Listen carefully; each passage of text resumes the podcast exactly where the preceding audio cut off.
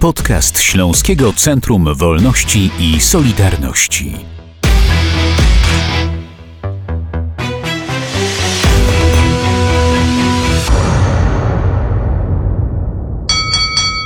W górnośląską pamięć historyczną, w górnośląskie życiorysy głęboko wpisane są rany, które zadała Armia Czerwona kiedy Sowieci pod koniec II wojny światowej, na początku 1945 roku, wkroczyli na te tereny.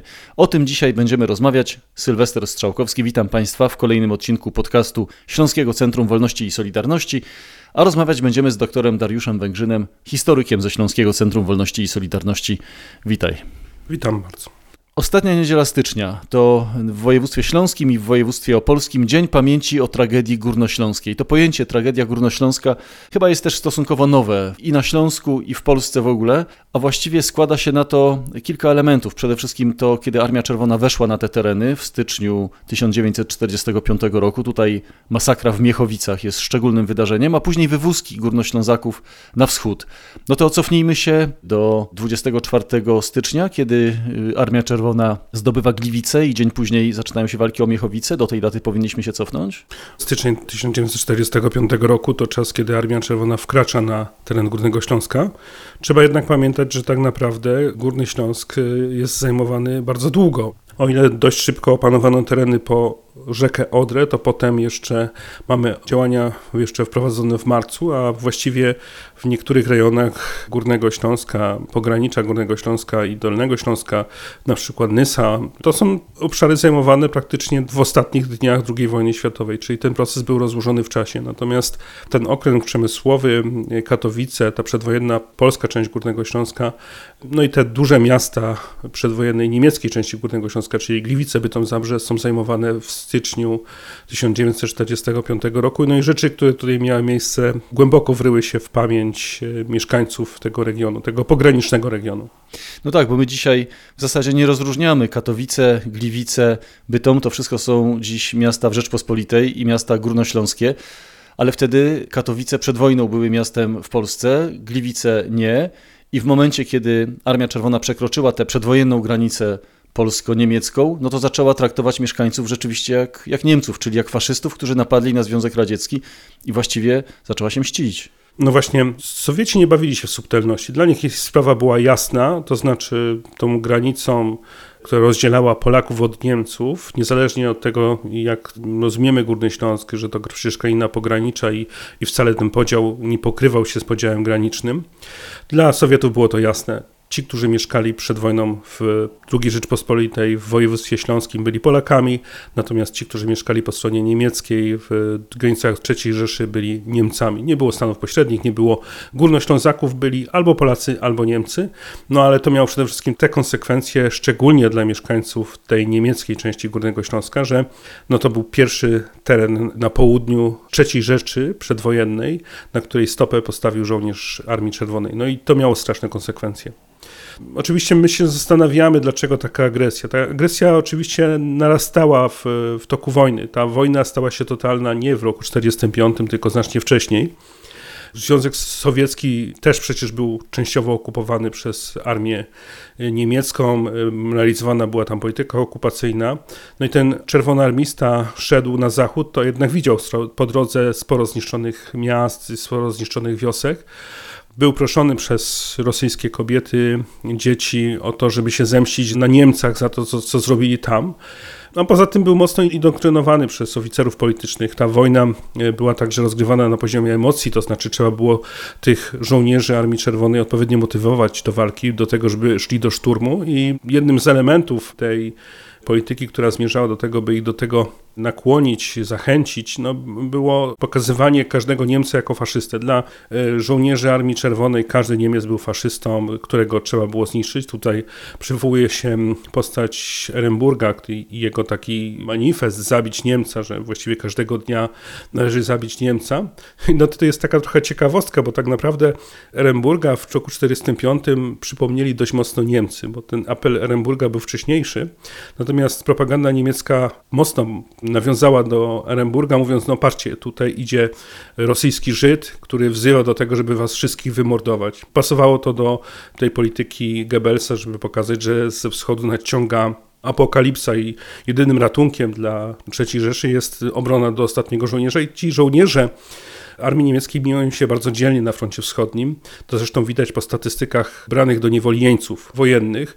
Ona jest bardzo taka wypłaszczona do roku 1945. Ci dopiero jeńcy pojawiają się w dużych ilościach w sowieckich obozach, właściwie w momencie kapitulacji III Rzeszy. A tak to bronią się do ostatniego, wiedząc, że nadciągają Sowieci, którzy będą się mścić. I rzeczywiście się mścili w sposób straszny, okrutny, często wschodni, bo trzeba pamiętać, że część tych żołnierzy to ludzie z obszarów azjatyckich czy Związku Sowieckiego gdzie taka tradycja traktowania podbitej ludności w sposób krwawy jest y, wpisana dość mocno w, w, ich historię.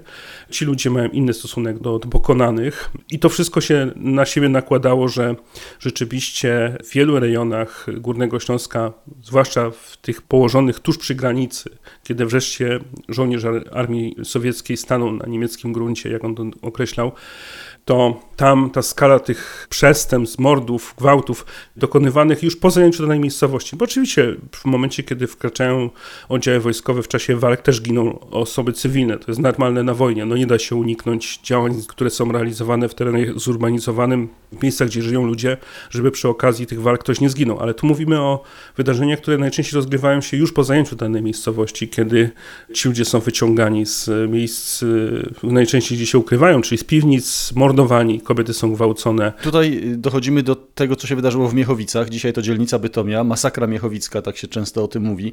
Od 25 do 28 stycznia trwały walki o Miechowice, no ale właśnie dlaczego dochodzi do czegoś aż tak okrutnego, że tam rzeczywiście wyciąga się ludzi z piwnic, gwałci kobiety, morduje ludność cywilną.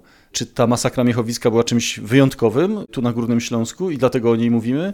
Myślę, że masakra jest y, symboliczna z uwagi na jej skalę. To mamy y, kilkaset osób pomordowanych w momencie wkroczenia Armii Czerwonej, ale oprócz tego oczywiście mamy całą masę miejscowości, gdzie takie na większą lub też mniejszą skalę zbrodni miały miejsce. Co więcej, my tak naprawdę nie, nie znamy skali tych zbrodni w, w ujęciu mikro. Wiele miejscowości nie doczekało się swoich własnych historii roku 45, a tam w tej miejscowości na przykład zginęło 20, 15, 10 osób, zwłaszcza na przykład na obszarach tego Śląska powiedzmy opolskiego, gdzie część miejscowości była ewakuowana i pozostali tam na miejscu e, tylko starcy, kobiety i dzieci.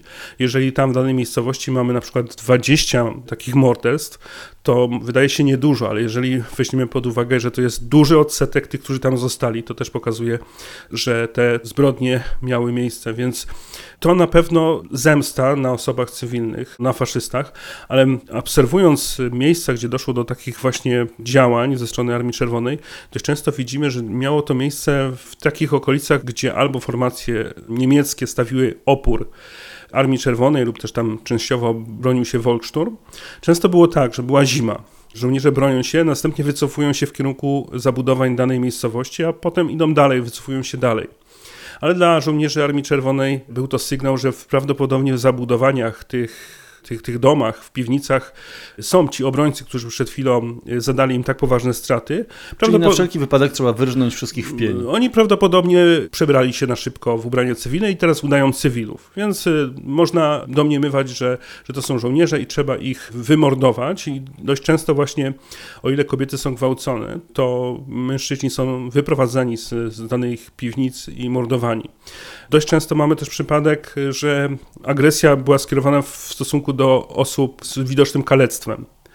Na Górnym Śląsku w momencie, kiedy tutaj pracuje dużo ludzi w kopalni, tych wypadków było dużo, więc y, osób, które miały jakieś kalectwo widoczne było dużo i dla żołnierzy Armii Czerwonej był to ewidentnie sygnał, że to są ludzie, którzy odnieśli obrażenia na froncie, a potem z tego frontu zostali wycofani, i to teraz trzeba się na nich zemścić. A rzeczywistość była inna, to byli po prostu dość często robotnicy, którzy pracowali całą wojnę w górnośląskich kopalniach, z tego tytułu byli reklamowani od służby wojskowej, no i w czasie tej pracy doznali jakiegoś poważnego wypadku i nabawili się kontuzji, część osób miała widoczne kalectwo. No i ta agresja także wobec nich została skierowana przez żołnierzy Armii Czerwonej.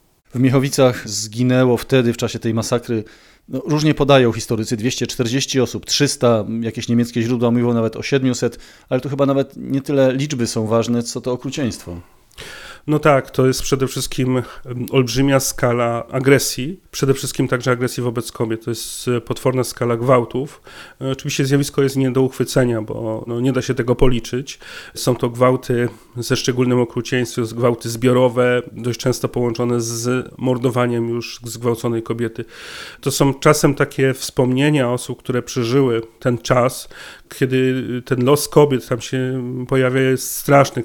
One właściwie są wielokrotnie gwałcone, wyciągane z piwnicy przez kolejne grupy żołnierzy Armii Czerwonej. Naprawdę potworna skala gwałtów, a potem konsekwencja tego w postaci olbrzymiej skali chorób wenerycznych, które się przetoczyły przez Górny Śląsk, ale także i dzieci które albo zostały usunięte, ale były też takie, które się urodziły. I na Górnym Śląsku mamy takie pojęcie porus, czyli dziecko, które urodziło się w wyniku przejścia Armii Czerwonej, gwałtu najczęściej na, na, na tej kobiecie, i potem e, to dziecko było dodatkowo napiętnowane jako symbol tego, co się stało w roku 1945.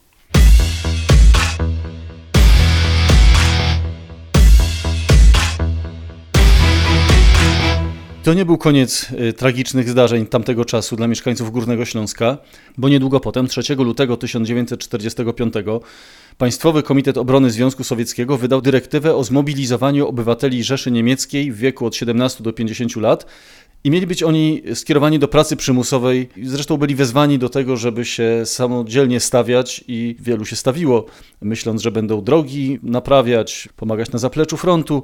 Tymczasem zostali wysłani daleko na wschód. Te zsyłki zaczęły się jakiś tydzień później, kiedy zakończyła się konferencja w Jałcie i na drugi dzień, 12 lutego, niektórych, y, którzy stawili się dobrowolnie, a innych siłą, aresztowano i wysyłano na wschód. I tu skala jest ogromna, bo to jest ponad 40 tysięcy, grubo ponad 40 tysięcy mężczyzn.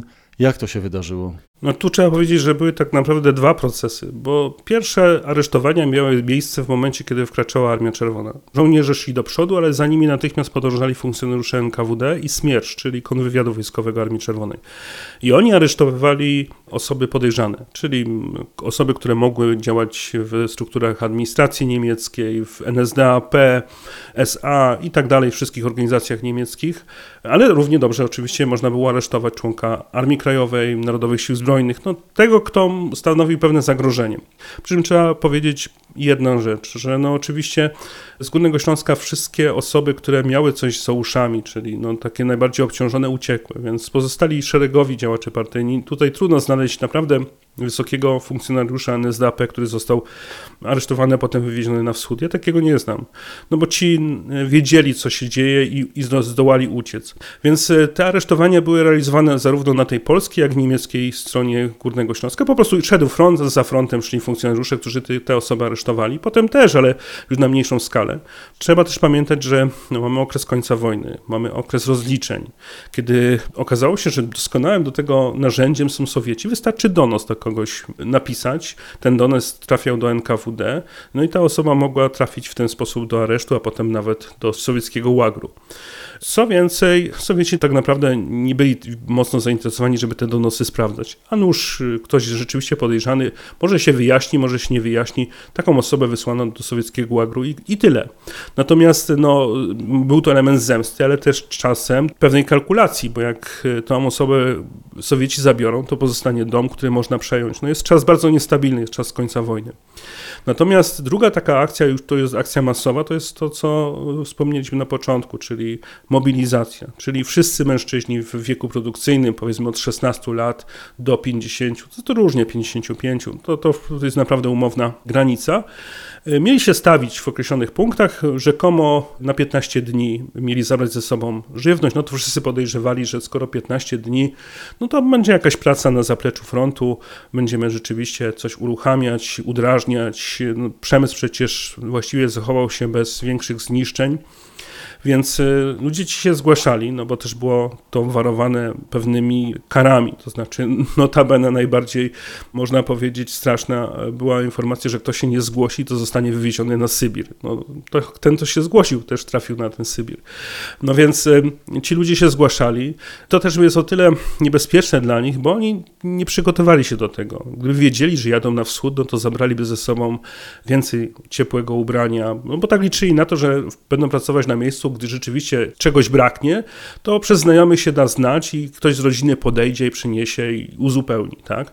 Natomiast tu się okazało, że to było niemożliwe w momencie, kiedy po krótkim okresie pobytu w takich łagrach, jak e, na przykład w łabędach, takich miejscach, gdzie tych ludzi gromadzono, filtrowano, jak to nazywali Sowieci, czyli zwalniano tylko tych, którzy nie rokowali, że dojadą do pracy na wschodzie i będą tam pracować, czyli osoby starsze, z widocznym kalectwem, no, chore, które, które były nieprzydatne, a tak pozostali pojechali e, dość szybko, zostali wsadzeni do wagonów bydlęcych pojechali na wschód, by tam pracować w sowieckich łagrach. I część z nich zresztą tej podróży nie przeżyła. To było w tak katastrofalnych warunkach. No właśnie, przerażające jest to, jak Sowieci potrafią jeżeli nawet spojrzymy na, na tą deportację w aspekcie czysto ekonomicznym, że to jest pewna grupa ludzi, fachowców, notabene bardzo wysokiej klasy fachowców, górników, hutników, mechaników i tak dalej, jest to pewna grupa, która stanowi pewien łup Niemcy to słusznie nazywają żywymi reparacjami. No i ten łup się wywodzi na wschód, podobnie jak wywodzi się maszyny i urządzenia. Ale zarówno w przypadku tych ludzi, jak i maszyn i urządzeń widzimy olbrzymią skalę marnotrawstwa. Te maszyny są wywożone na otwartych wagonach, y, zrzucane często za pomocą lin i ciągników, y, i to wszystko powoduje, że duża część tych obrabiarek precyzyjnych, bardzo cennych jest zniszczona. Tak samo jest z ludźmi. Wsadza się ich w maksymalnie szybkim tempie do wagonów, byle więcej, byle szybciej, byle jak najszybciej ich wysłać na wschód, te transporty są nieprzygotowane. Nie ma tam y, odpowiednich zapasów żywności. Ludzie są stłoczeni w niewielkiej przestrzeni, w zimnych wagonach. Te wagony dość często mają jakiś piecyk, ale na przykład nie ma do tego piecyka ogrzania jakiegoś paliwa do, do tego piecyków. No efekt jest taki, że ci ludzie marzną, są stłoczeni, szybko pojawiają się tam choroby, wszawica i tak dalej, i tak dalej.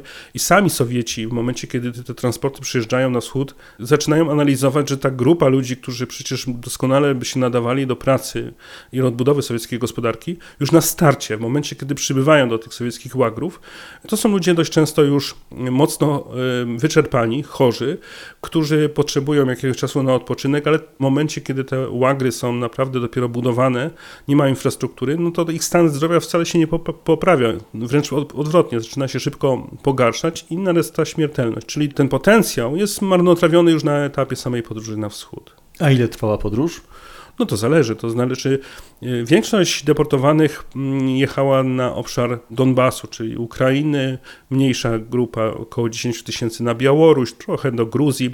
No i w tym przypadku podróż trwała dwa tygodnie, trzy tygodnie, bo to też było tak, że często te transporty stały przepuszczały transporty jadące na zachód z zaopatrzeniem do Armii Czerwonej, a takie transporty mogły poczekać. Stąd też na przykład kilka dni pociąg jechał do Krakowa. No wystarczy, że, że stał tam po kilkanaście, kilkadziesiąt godzin na bocznicach i przepuszczał inne transporty. No ale jeżeli mówimy o aresztowanych, których wysłano głębiej na środkowe Ural, zachodnią Syberię, no to transport trwał miesiąc albo jeszcze dłużej. No to wtedy już mamy sytuację, kiedy śmiertelność w takim transporcie to już jest kilkadziesiąt procent. Te wydarzenia były szokujące dla osób, które mieszkały wtedy na Śląsku, dla rodzin na przykład.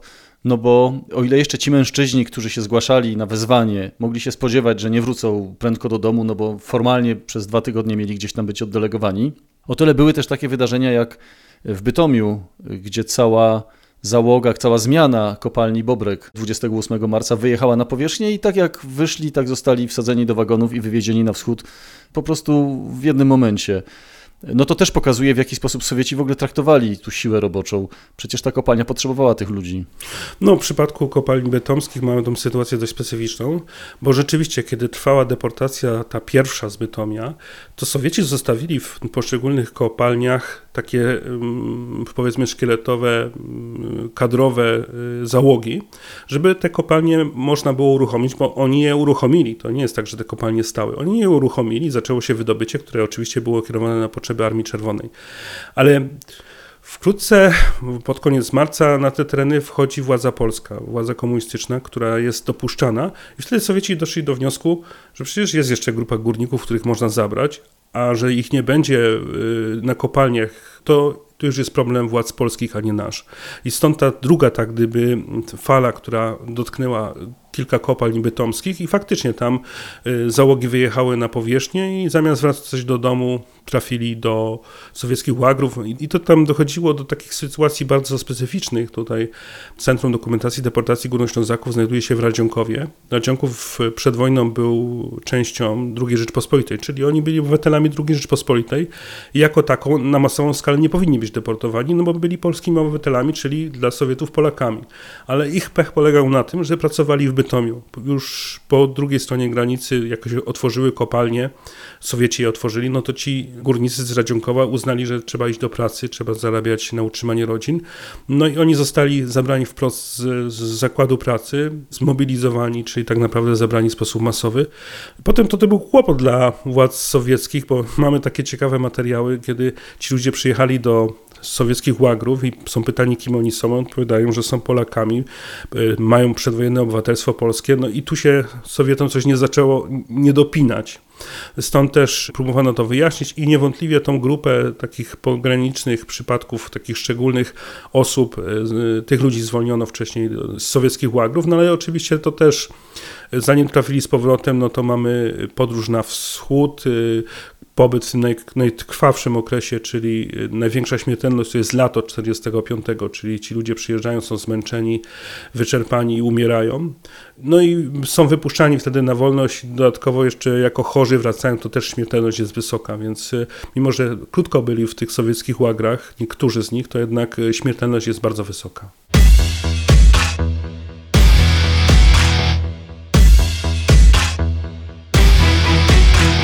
Przypomnijmy, te wywózki miały miejsce w lutym, marcu 1945 roku. Już w połowie tego roku, po zakończeniu wojny, pierwsi z zesłanych powracają, ale, ale tak naprawdę to te powroty trwają jeszcze do lat 50. Wspomniałeś o tym, że to był problem dla polskich władz, które objęły już wtedy tutaj administrację, polskich komunistycznych władz, które objęły administrację nad tym terenem upominały się o tych zesłanych na wschód mieszkańców, jakby nie było tej ziemi, i polskich, i niepolskich obywateli, ale pracowników tych kopalń? No właśnie, najbardziej mm, intensywne starania były prowadzone przez Centralny Zarząd Przemysłu Węglowego. Ja cały czas z uporem powtarzam i cały czas przywołuję nazwisko Fryderyka Topolskiego, szefa Centralnego Zarządu Przemysłu Węglowego, czyli takiej instytucji, która nadzorowała kopalnie no a ta instytucja była niezwykle ważna, bo ona dostarczała tego surowca strategicznego dla Polski, czyli węgla, a bez węgla nie było stali, bo, trzeba było tą rudę wytopić, więc miał też duże wpływy wśród władz w Warszawie i on intensywnie podjął starania, by tych górników sprowadzić ze wschodu. Nie Jerzy Ziętek, bo tutaj mamy mit wielkiego Jerzego Ziętka, który cały czas jest przywoływany jako osoba, która sprowadziła tych górników z powrotem do domu. Nie. Te działania prowadził Fryderyk Topolski i najbardziej skuteczne jego działania są realizowane przez struktury Centralnego Zarządu Przemysłu Węglowego. Mamy na to dowody w postaci akt y, Ministerstwa Spraw Zagranicznych y, i kontaktu polską ambasadą w Moskwie, natomiast absolutnie żadnych dokumentach Jerzy Ziętek w, Moskwie, w ambasadzie polskiej w Moskwie się nie pojawia. Były rzeczywiście takie inicjatywy, gdzie starostowie spisywali osoby, które zostały zabrane, ale potem Urząd Wojewódzki postanowił, że trzeba najpierw te osoby sprawdzić, dopiero jak ich sprawdzimy, to będziemy się ubiegać o ich powrót. Czyli powinni wrócić tylko ci, którzy na to zasługują, czyli patrz, no, Polacy. Natomiast struktury węglowe miały inne podejście. Ściągnijmy wszystkich, jak już będą na miejscu, to będziemy ich weryfikować. To już jest nie nasza zresztą sprawa, tylko sprawa władz państwowych, ale generalnie niech oni wrócą do domu, a nie siedzą w sowieckich łagrach. Natomiast struktury administracji, czyli Urząd Wojewódzki uznał, że trzeba się starać ustalić, kto był Polakiem i o, tylko o tych ludzi występować.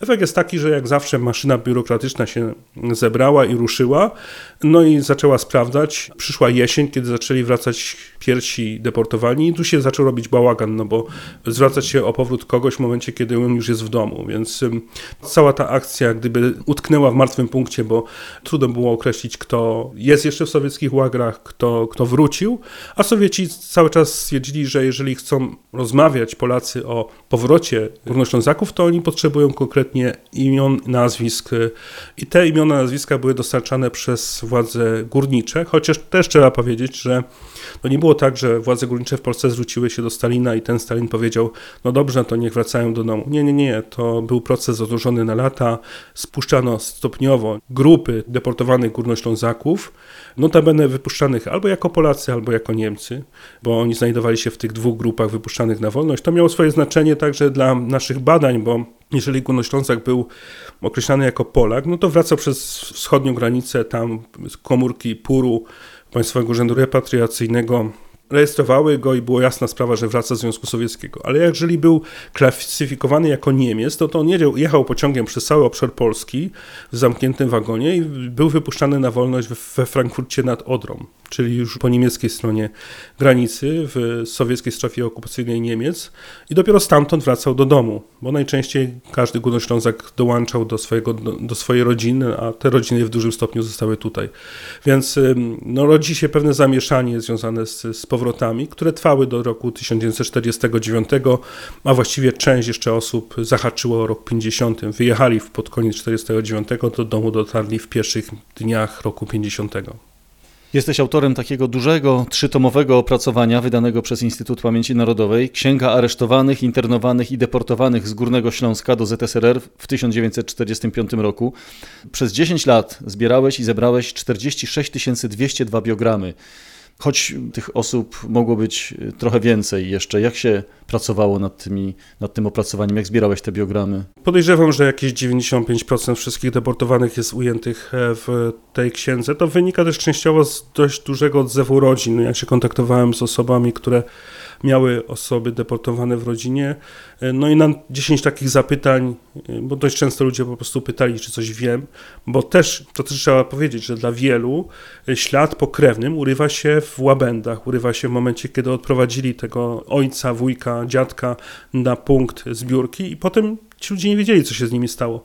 No mi się udało w wielu przypadkach w oparciu o różnego rodzaju akta polskie, rosyjskie, niemieckie ustalić dalsze losy, czyli datę zgonu, miejsce zgonu. Mm, więc y, mając kontakty z tymi ludźmi, takie zapytania, na 10 zapytań 9 byłem w stanie zidentyfikować, że mam w swoich zasobach informacje na, na, na temat takiej osoby, no to pokazuje, że, że, że księga jest w miarę pełna. Znaczy, to jest taka inna filozofia, to znaczy, kiedy mówimy o takich dużych akcjach, dość często historycy posługują się statystyką, bo to jest najprostsze, to znaczy mając różne dane podajemy i wtedy możemy się różnić 10 tysięcy w tą, 10 tysięcy w tamto, no jeżeli to jest duża akcja, to, to procentowo nie jest to dużo. Ale w tym momencie umyka taka historia zwykłych ludzi. To, co jest także ważne, także w aspekcie prowadzenia polityki historycznej. Zobaczmy Yad Vashem. Mamy Holokaust, potworną zbrodnię i ta instytucja, która także koncentruje się na losach poszczególnych ludzi, odtwarza te losy. Oni mają jeszcze trudniej niż w przypadku deportowanych z Górnego Śląska, bo często tych informacji źródłowych jest niewiele, ale starają się odtwarzać losy każdego, który został dotknięty zbrodnią Holokaustu. Tak samo myślę, że odtworzenie losów ludzi, pokazanie tej księgi, która racjonalnie rzecz ujmując, wydawanie jej w papierze trochę nie ma sensu, no bo to jest ryza papieru. To jest ryza papieru w formie takiego pudełka, w której są trzy tomy. Lepiej byłoby to wydać w formie elektronicznej, natomiast y, forma papierowa pokazuje skalę tego wszystkiego, widząc, y, że to jest 46 tysięcy losów różnych ludzi, którzy zostali w tą wojnę w jakimś stopniu uwikłani, bo część z nich, większa część z nich tak naprawdę przez całą wojnę y, nie służyła w żadnym Wehrmachcie, nie służyła wojsku niemieckim. Oni po prostu byli robotnikami, którzy przez całą wojnę pracowali w hutach, kopalniach. No i pod koniec wojny jako żywa reparacja, jako odszkodowanie za, za zbrodnie III Rzeszy pojechali na wschód. No i 25% z nich nigdy z tego wschodu już nie wróciło.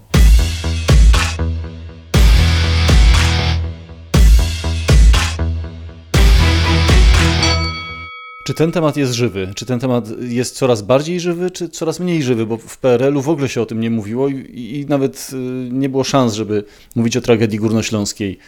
To, że ostatnia niedziela stycznia jest Dniem Pamięci o Tragedii Górnośląskiej, to zdaje się zostało ustanowione w 2011 roku, ale żyjemy tym? Powinniśmy żyć? Znaczy myślę, że trzeba pamiętać o wydarzeniach e, tragicznych, jak wygląda wojna, e, jakie są konsekwencje wojny, no bo e, oczywiście te wydarzenia 45 roku mają swoje przyczyny w roku 39. To nie jest tak, że możemy mówić tylko o tym, że nagle pojawili się Sowieci, nie wiadomo skąd, nie wiadomo po co i postanowili mścić się na Górnoślązakach. No i to miało oczywiście swoje podłoże wynikające z napaści III Rzeszy na Związek Sowiecki. Stąd też ja na przykład, trochę mnie to zdenerwowało, kiedy ostatnio pojawiły się pewne porównania, że na Ukrainie mamy Buczę i jest ona bardzo podobna do tego, co stało się na, na Górnym Śląsku. Dla mnie nie. Jednak w przypadku Buczy to mamy atak y, Rosji na Ukrainę i ci ludzie nigdy nie napadli na, na Rosję.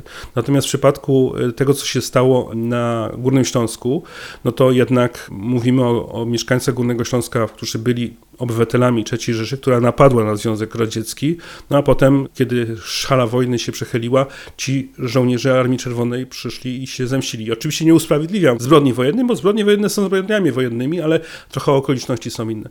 Więc myślę, że ta pamięć o, o jednak konsekwencjach wojny, że ta, ta wojna zawsze ma olbrzymi wpływ na życie nie tylko żołnierzy, ale widzimy, że konflikty dwudziestowieczne w coraz większym stopniu ma wpływ na życie osób cywilnych, że, że, że tutaj działy się rzeczy straszne.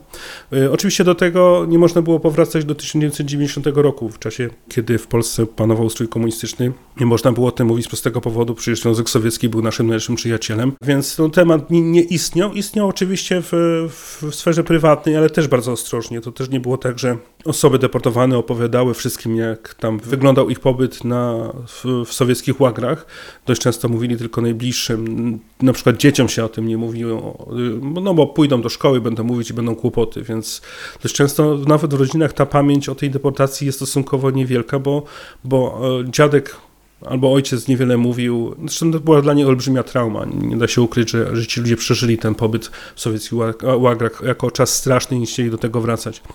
No ale po 90 roku widzimy, że, że do tego tematu wrócono, wpisano na pewno wkroczenie Armii Czerwonej i deportację w taki szerszy termin publicystyczny, jakim jest tragedia górnośląska, chociaż to naprawdę, tak naprawdę termin bardzo szeroki, bo różnie się zdefiniowany. No, niektórzy na przykład wliczają jeszcze funkcjonowanie obozów, obozów komunistycznych polskich, które były tworzone po roku 1945, do których tych obozów kierowano także i górnoślązaków.